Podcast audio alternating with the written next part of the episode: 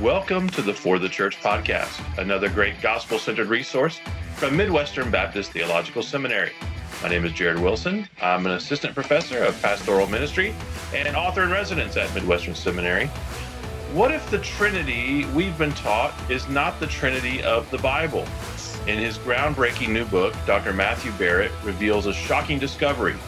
We have manipulated the Trinity, recreating the Father, Son, and Holy Spirit in our own image. We have distorted the Trinity to justify our countless social agendas. And the result? We have drifted away from the Orthodox Trinity of the Bible. With clarity, creativity, and conviction, Barrett mimes the scriptures as well as the creeds and confessions of the faith to help you rediscover the beauty and simplicity of our triune God. Barrett introduces you to the dream team, the best of the church fathers, who teach us how to interpret the Bible in a way that avoids past and present Trinitarian heresies. You will also be surprised to learn that what you believe about the Trinity has untold consequences for salvation and the Christian life. To truly know God, you must meet the one who is simply Trinity. Matthew Barrett is Associate Professor of Christian Theology at Midwestern Baptist Theological Seminary. He's the author or editor of numerous books, including None Greater, Canon, Covenant, and Christology, and God's Word Alone. He's also the executive editor of Credo magazine and the host of the Credo podcast, hosted uh, right here at Midwestern. And he's with us today to talk about his new book, Simply Trinity The Unmanipulated Father, Son, and Spirit. Dr. Barrett, welcome to the podcast. Hey, thank you for having me. Are, are you enjoying uh, your summer? You know, I am. My all of my kids are for the first time ever are doing swim meet. I'm probably not even using okay. the, the the best language, eh, but uh, they're they're swimming. okay, and it's competitive. I had no idea, and so I I find myself at the swimming pool uh, most afternoons and uh, wow. cheering on uh, my son and daughters as they're racing against uh, other kids. yeah. So th- is this uh, uh, this is like an independent thing or is it a school thing? What, what how does the swim is neighborhood deal? You know, I had no idea because I I didn't grow up this way. I grew up playing like baseball and okay. basketball, and yeah. we kind of fell into this. But uh, they're part of a league and. Uh, they they have a team and they uh, once a week have races against other teams. It's like a mini Olympics, really. okay. Learn new things. That's kind of how it was like uh, my older daughter did um, uh, youth theater. And that was a brand new world to me. I mean, obviously, I knew theater things existed, but um, it's a whole little subculture. It is the, the, the, theater world. It it really is. You know, I'm one of those dads out there who thinks you know their kid's going to be the next Michael Phelps. So. There you go. well, you never know. You never know. You've done some traveling as well, have you not? Were you recently um, out in California? You went somewhere. I thought I saw. Oh, at some point, I'm always in California. Okay. Uh, yeah. Right. Yeah. Yeah. no. Yeah. We. I have family still in California. Okay. So, okay. I try to make my my way back there when I can. Is this where the affinity for the Hawaiian shirt comes from? It's just like a is it is it is it a Rick Warren influence or what's going on there? well, uh listen, uh you can't you can take you know the Californian to the Midwest and and feed them barbecue and yeah and that sort of thing. But you, you can't really take the beach out of me. So okay, well, good. All right.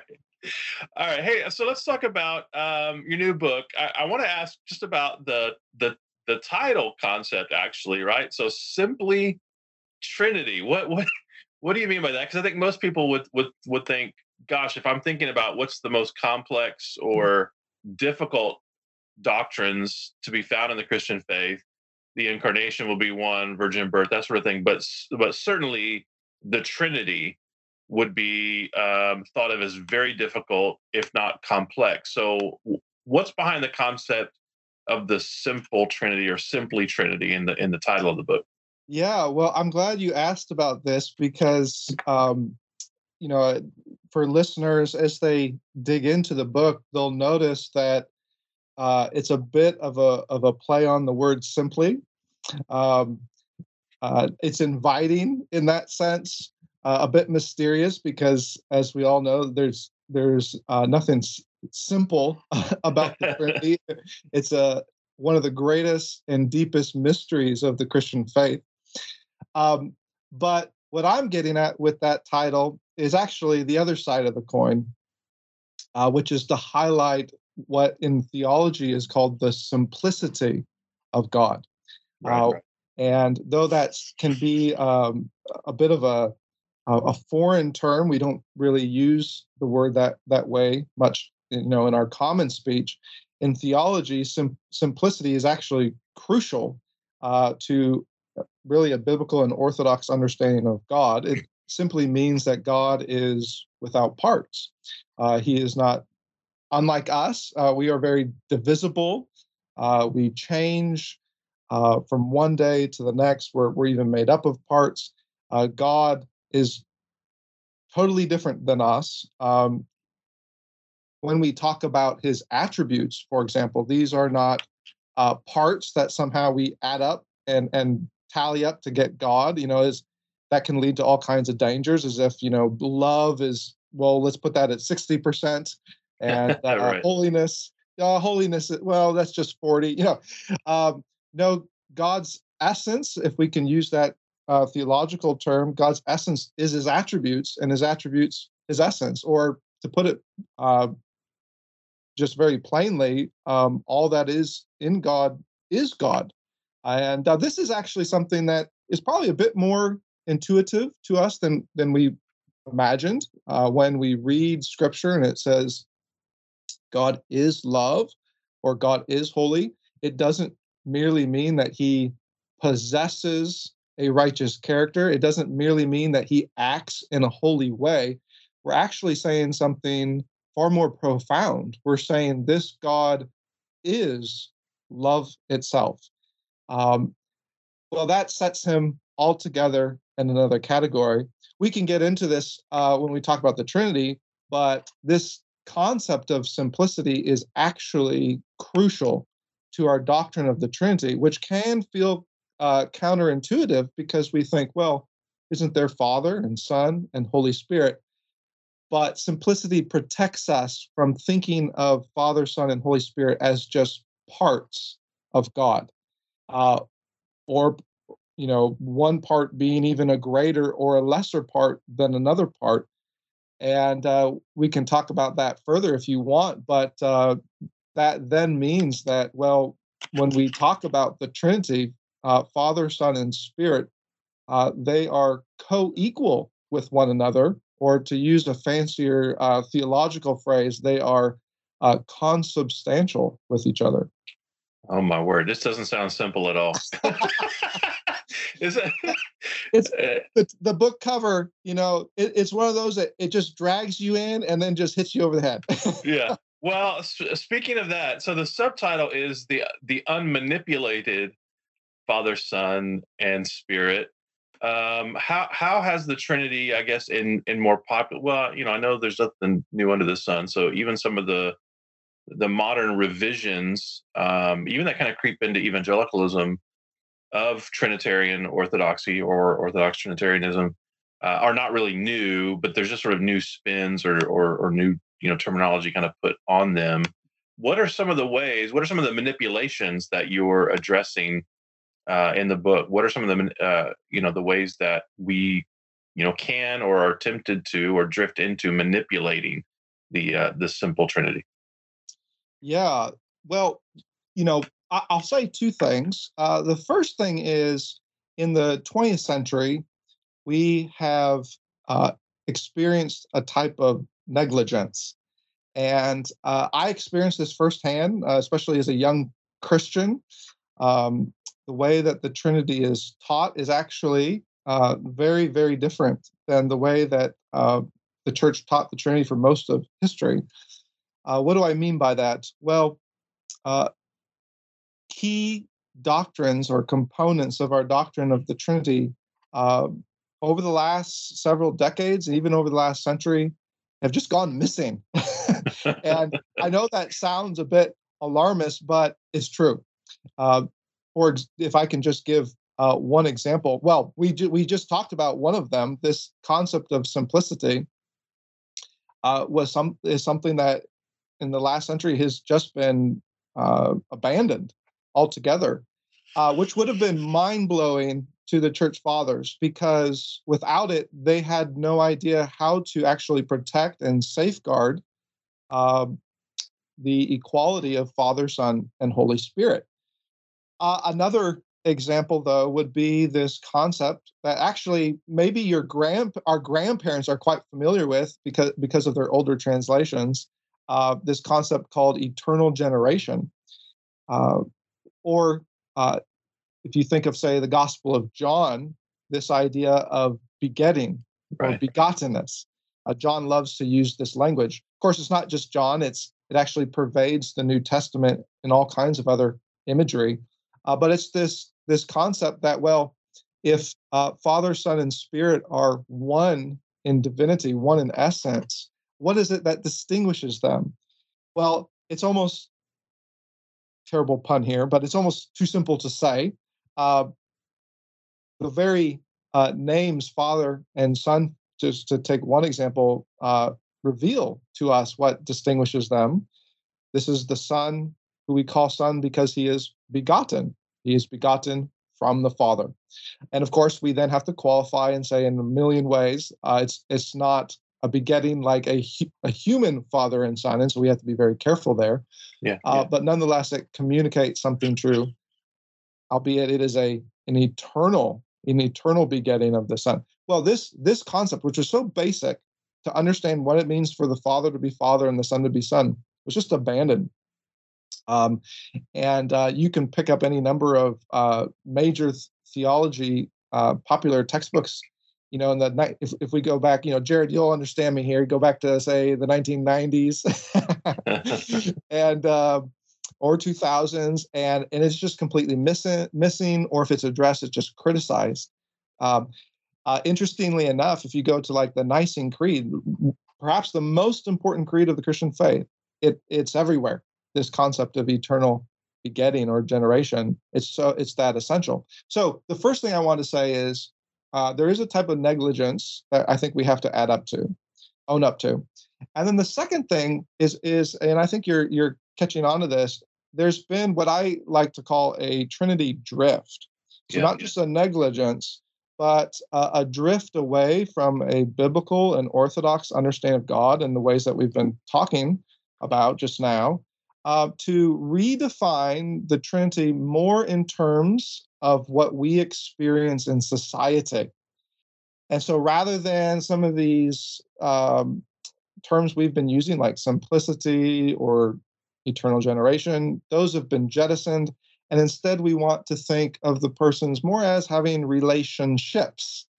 Um, and we want to think of their unity not so much in terms of simplicity but more in terms of well a a cooperative effort in which each person you know is their own individual. Maybe they have their own will. And like us uh, they they cooperate in a type of society. And oh guess what? They get along. And uh, this can seem uh, well it seems innocent enough. Um, in the 20th century, this type of language just it just becomes pervasive, and even starts to creep into evangelicalism in significant ways. But what is makes it uh, a bit uh, scary is that once you have this what's called a social uh, view of the Trinity in place, it then becomes all too easy and very convenient to to uh, draw a connect uh, a direct line to society and to start using the Trinity for just about every social agenda under the sun. And i really mean that. I tell the story at the start of my book of of how i'm i'm i'm going through uh, this this used bookstore. It's a you know in california my kids are on the beach and dad's you know escapes away and like i always do and and, and uh, comes back with a bag of books and my wife always says how in the world are you going to get those on the plane? And anyway i tell this story you know with this one trip and i'm going through this used bookstore and uh, shelf after shelf, and it and it it just hit me as I start to realize, okay, here's a generation they're using the Trinity to justify about three, four, five different views of politics. Okay, here's another shelf. They're using the Trinity now to justify uh, religious pluralism. Here's another shelf. Oh, they're using the Trinity to be green. and then the next shelf, which interestingly starts to get into some evangelical authors, they're using the Trinity from everything from feminism on one side of the spectrum to uh, a compl- complementarianism on the other side of the spectrum. Uh, so, so gender battles. And I sat back and just thought, oh my word, we this is the 20th century story in a nutshell. We have uh, we have used and dare I say maybe even manipulated the Trinity for our social agendas. Yeah, so that's a good sort of transition to what, where I want to go next, which is you, you share um, you know numerous concerns like that through throughout the book, and you're not too shy to to uh, to, to name names, and you know we don't need to name names on the podcast. I don't I don't guess unless you want to, but um, I I wonder about your thoughts on on on criticism. How do you decide when something is is uh, you know worth critiquing? Um, you know, in order to not you know uh, at the risk of making you know you know making waves or whatever it is. And I wonder if related to that, if you could just touch on, um, because I think a lot of our listeners are aware of the EFS, ESS, you know, uh, controversy or debate, right? You know, eternal functional subordination or eternal subordination of the Son, that idea, but they probably don't. Um, a lot of them, you know, don't have a grasp of it. What, what does it mean? Uh, what are the implications of it? And and and then what's wrong with it? And and then I wonder if you could say, this is you know kind of a six part question i guess is that um, is that outside orthodoxy right like how should we think of you know those who promote that view or who um, you know advocate for that view or reflect that view as as well so start with just kind of saying how do you decide when when to criticize and and or to critique i guess i should say to critique and and when not to yeah no that's a that's a very insightful question uh, because we have to always uh, be careful here, right? I mean, we've all met that person in in church who uh, has their pet issue. Uh, maybe it's you know w- the rapture, or you know when when's the millennium, or or maybe it's actually something not quite as tertiary. Maybe it is something a bit uh, more significant doctrinally, um, but but nonetheless not primary, right? And that's where uh, we need to do a bit of uh, triage, if we can use that term, yeah, to discern. Okay, is this is this a primary issue for the Christian faith? Is this a secondary issue? Still very important, but but perhaps secondary. Maybe it's not the gospel or the Trinity. Maybe it's it has to do more with okay debates over uh, Christian assurance, for example. Uh, or is it or is it maybe even a, a tertiary issue, also important, also important, but nonetheless tertiary, um, maybe something o- over, say, uh, different views of church government or perhaps eschatology. Well, I think that's quite critical that we start making those distinctions. Um, when we talk about the doctrine of the Trinity, however, all of a sudden the stakes are high because this is a doctrine that uh, is so essential to the Christian faith.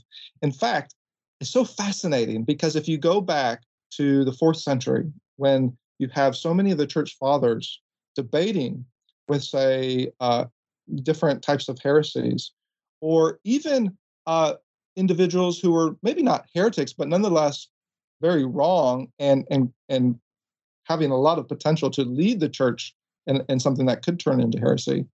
Uh, they recognize from the very start if we don't get this right, uh, this could actually the, the survival of of Christianity as we know it could could actually be a, be compromised, and uh, it became very practical all of a sudden. And they started realizing if we get the Trinity wrong, it's not just the Trinity, but it's our understanding of salvation. It's our understanding of worship, in fact. And for that reason, they were willing to really put their lives on the line, quite literally, in fact, uh, in order to defend uh, the doctrine of the Trinity. Now, all, all that being said, um, when we come to the 21st century, obviously there's a lot more history behind us, but that doesn't necessarily make it uh, take us off the hook, so to speak. It actually gives us quite a bit more accountability now. Um, unlike, you know, if we were living in, say, the second century or the third century or even the fourth century, in which some of these uh, battles are, are being defined, we now live in the 20th century in which we we really have no excuse. Uh, we stand on the sh- on the shoulders uh, of so many who have gone before us and have labored century after century to get it right. And for that reason, it's all the more glaring, if I can be that bold, it's all the more glaring that when we come to the, say the, the last century, the 20th century, that Trinity drift is is quite real and and quite overt. Um, it's it's not something that uh, is a is a tertiary issue. This is now redefining uh, God Himself, and so in that sense, um, obviously we want to be um, we want to be respectful in our criticisms, but at the same time quite serious as well, and and quite bold, uh, knowing what's at stake. Now,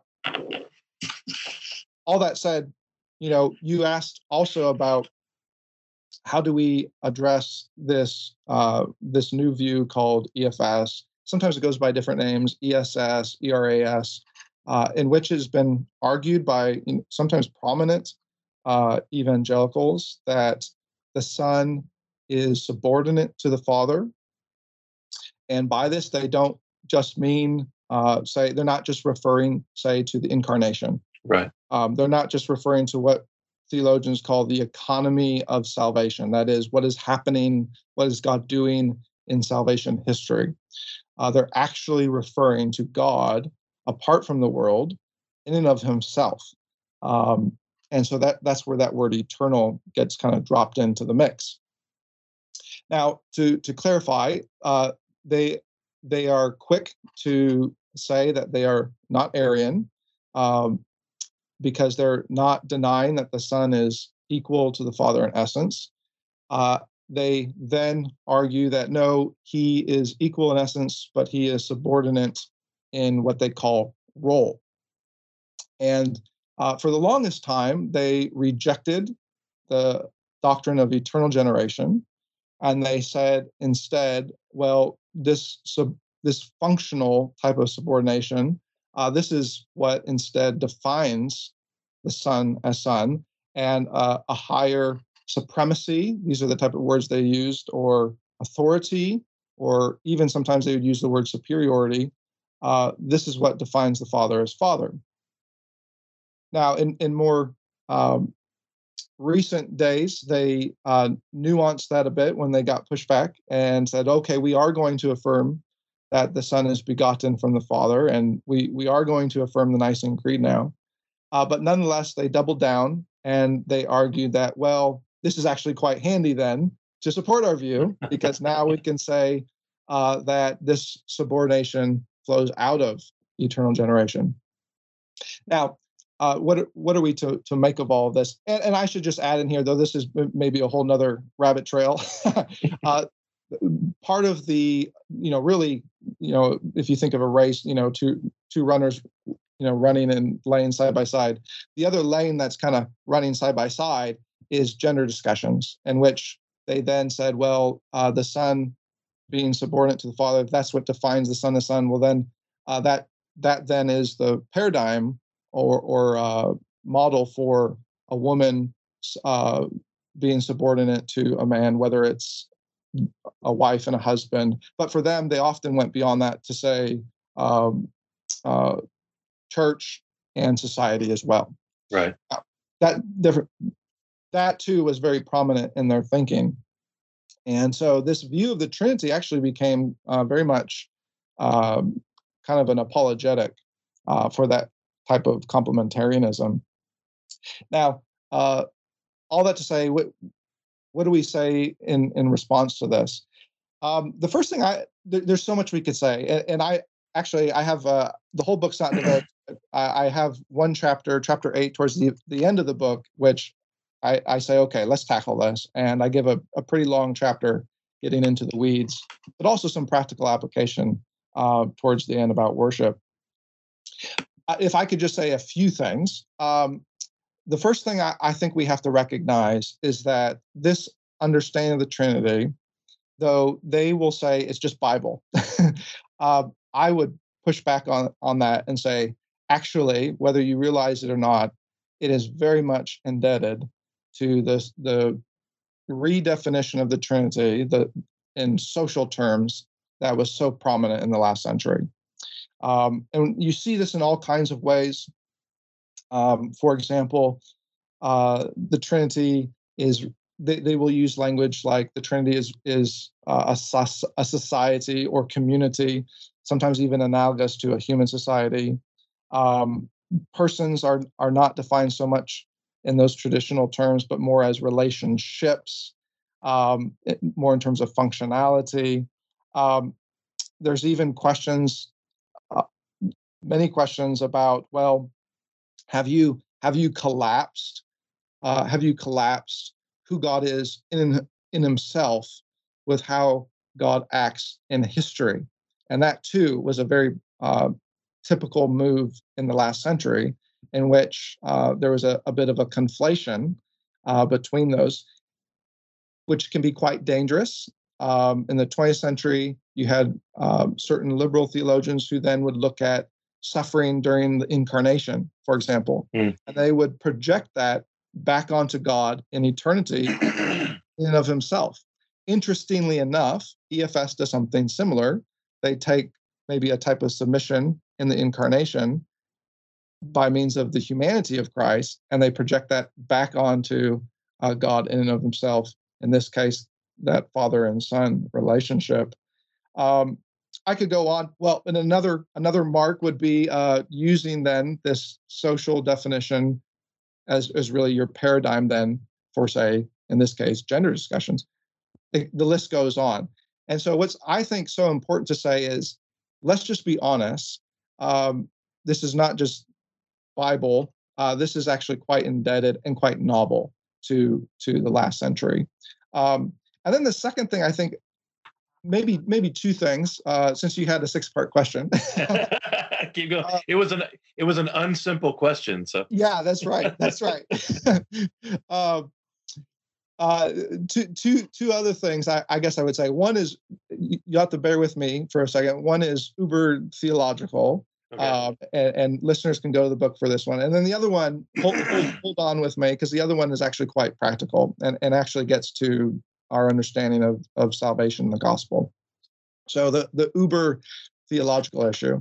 Um, when you go back to uh, the early church period, and uh, the fathers who, who really, you know, bled, so to speak, uh, for the doctrine of the Trinity. You'll notice they introduced a whole vocabulary, and they argued that, um, well, wh- when they argued that the Son is equal with the Father, they use that word homoousios uh, to, to say he's of the same nature as the Father. But uh, what sometimes is missed is is why. Why did they why did they do that exactly? um, for them, they were actually arguing something quite specific. They were saying, This son that we are talking about, from all eternity, this son is begotten from the Father's very essence. And for that reason, he is one in nature, one in will, one in glory, one in power, and, and the list just went on and on and on. And uh, a, a fancy way that they they said this is they said uh, the son is uh, a subsistence of the same divine essence as the father. Now, why do I mention this? You know, very uh, you know theologically minded uh, discussion. Well, I mention this because when we come to EFS today, um, you can't create this very neat, tidy, uh, handy divide between, say, a son who is equal with his father in essence, but subordinate in role. Um, to be son is to be from the father's essence. Uh, or to, to use that fancier theological language, is to be a subsistence of the divine essence itself. Uh, and if that's the case, then um, as soon as you introduce some type of lesser anything, lesser glory, lesser power, lesser authority, you know, the list just goes on. As soon as you introduce that uh, into the Son, um, there's no way to keep that from just littering divinity itself. Uh, in other words, to put this very plainly, in our own minds, we might like to say, "Oh, you've got the Son over here, and you got the divine essence over here. That's that's divinity. Okay, he's equal that way. Oh, and the Son's over here. That's something separate, uh, and and he can be subordinate over here." That's not how the Trinity works. as much as we might like to make those dichotomies, no, this is the Son, uh, and this is why eternal generation was so important because it simultaneously safeguarded equality, but then also distinguished the Son. So we can say uh, he's distinct as the Son who is begotten from his Father, and yet, because he's begotten from the Father's essence, he is equal. Um, he is one with the Father in nature, will, power, authority, etc.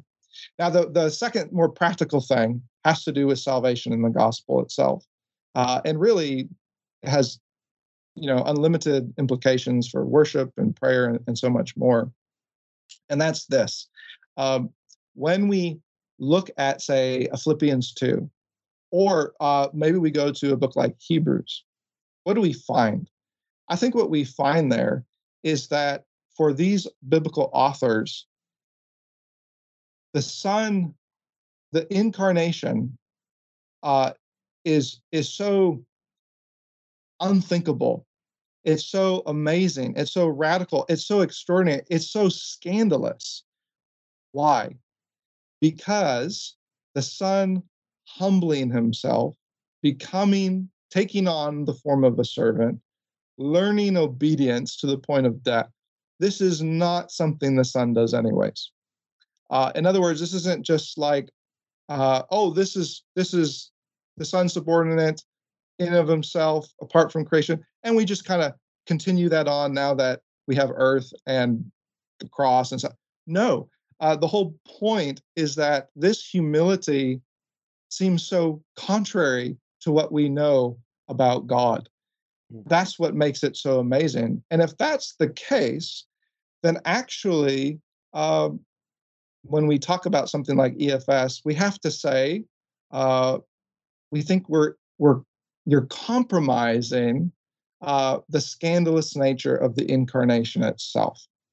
Uh, and if that's the case, then that actually changes then the way we think of everything from what it means for Christ to humble himself to uh, what it means then for everything from our salvation to our worship on a Sunday morning. Brother, give us um, some sort of encouragement for the pastor or even, you know, mature lay leader. Uh, so many who listen to the podcast, they're hearing all this. Uh, you know, this is really interesting uh, I think it's even important. This is very important. You, have convinced me this is, you know, vital to Christian doctrine, that sort of thing. But I, I, don't understand, you know, like how would this impact just my everyday ministry or, yeah. um, you know, what's the the importance of the book or or what would be the application? How would it help pastors and and ministry leaders? Do you think, or how should it? I guess. Yeah.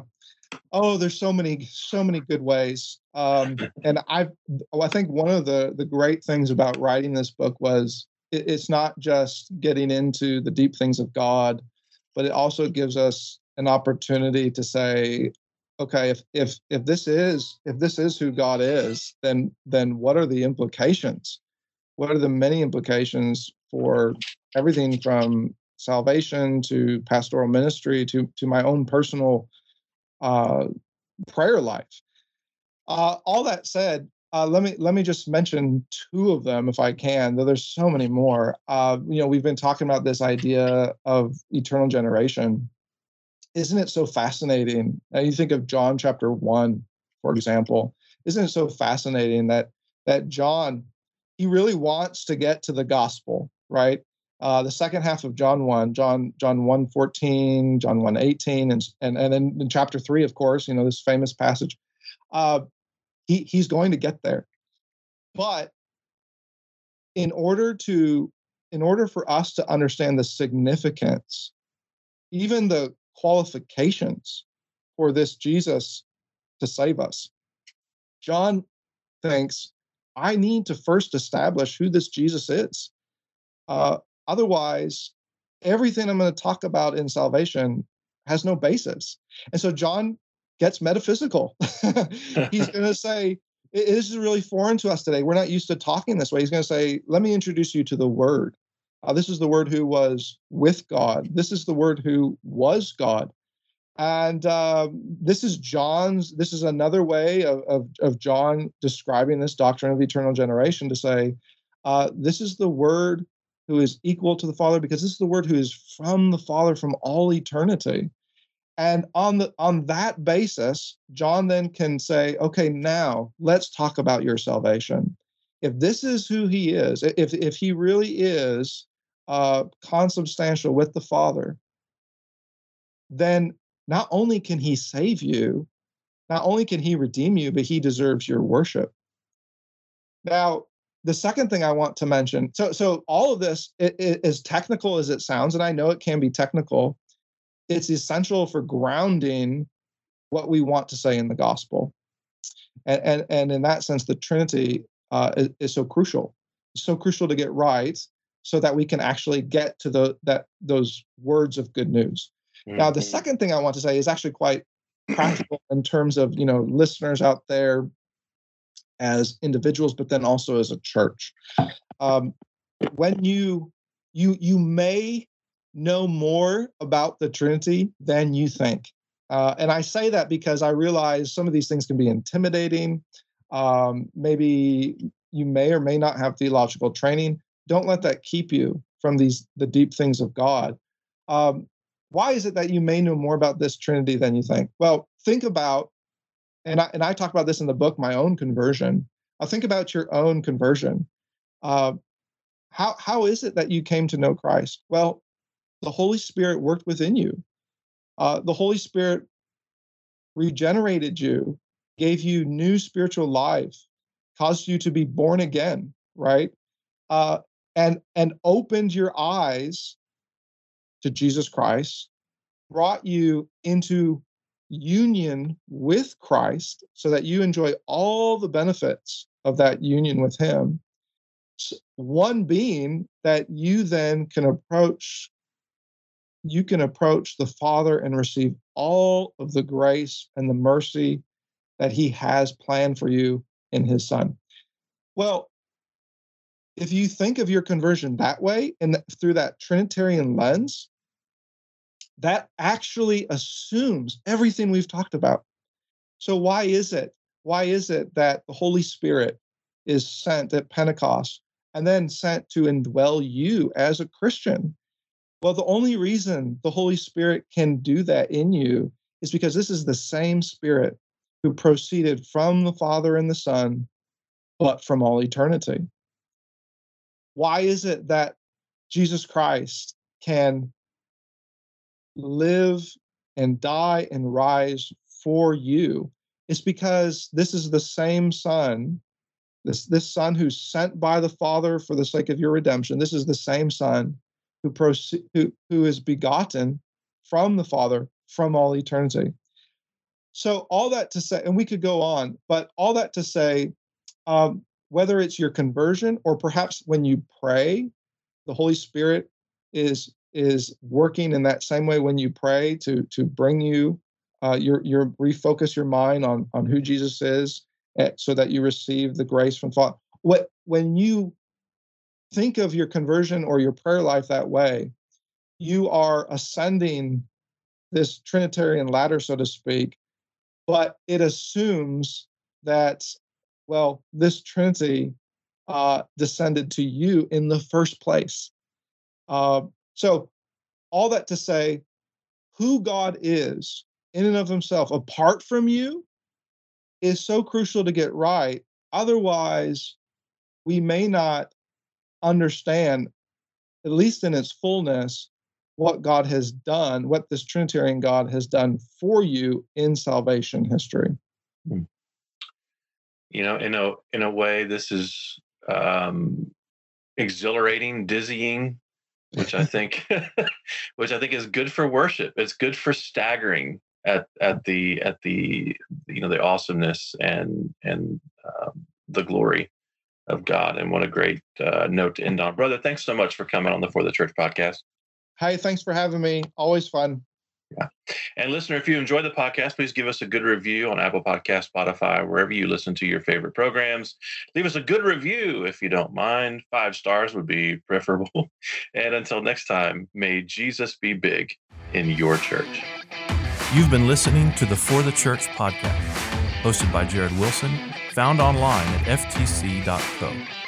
This resource is brought to you by Midwestern Baptist Theological Seminary in Kansas City, Missouri, where we train leaders for the church.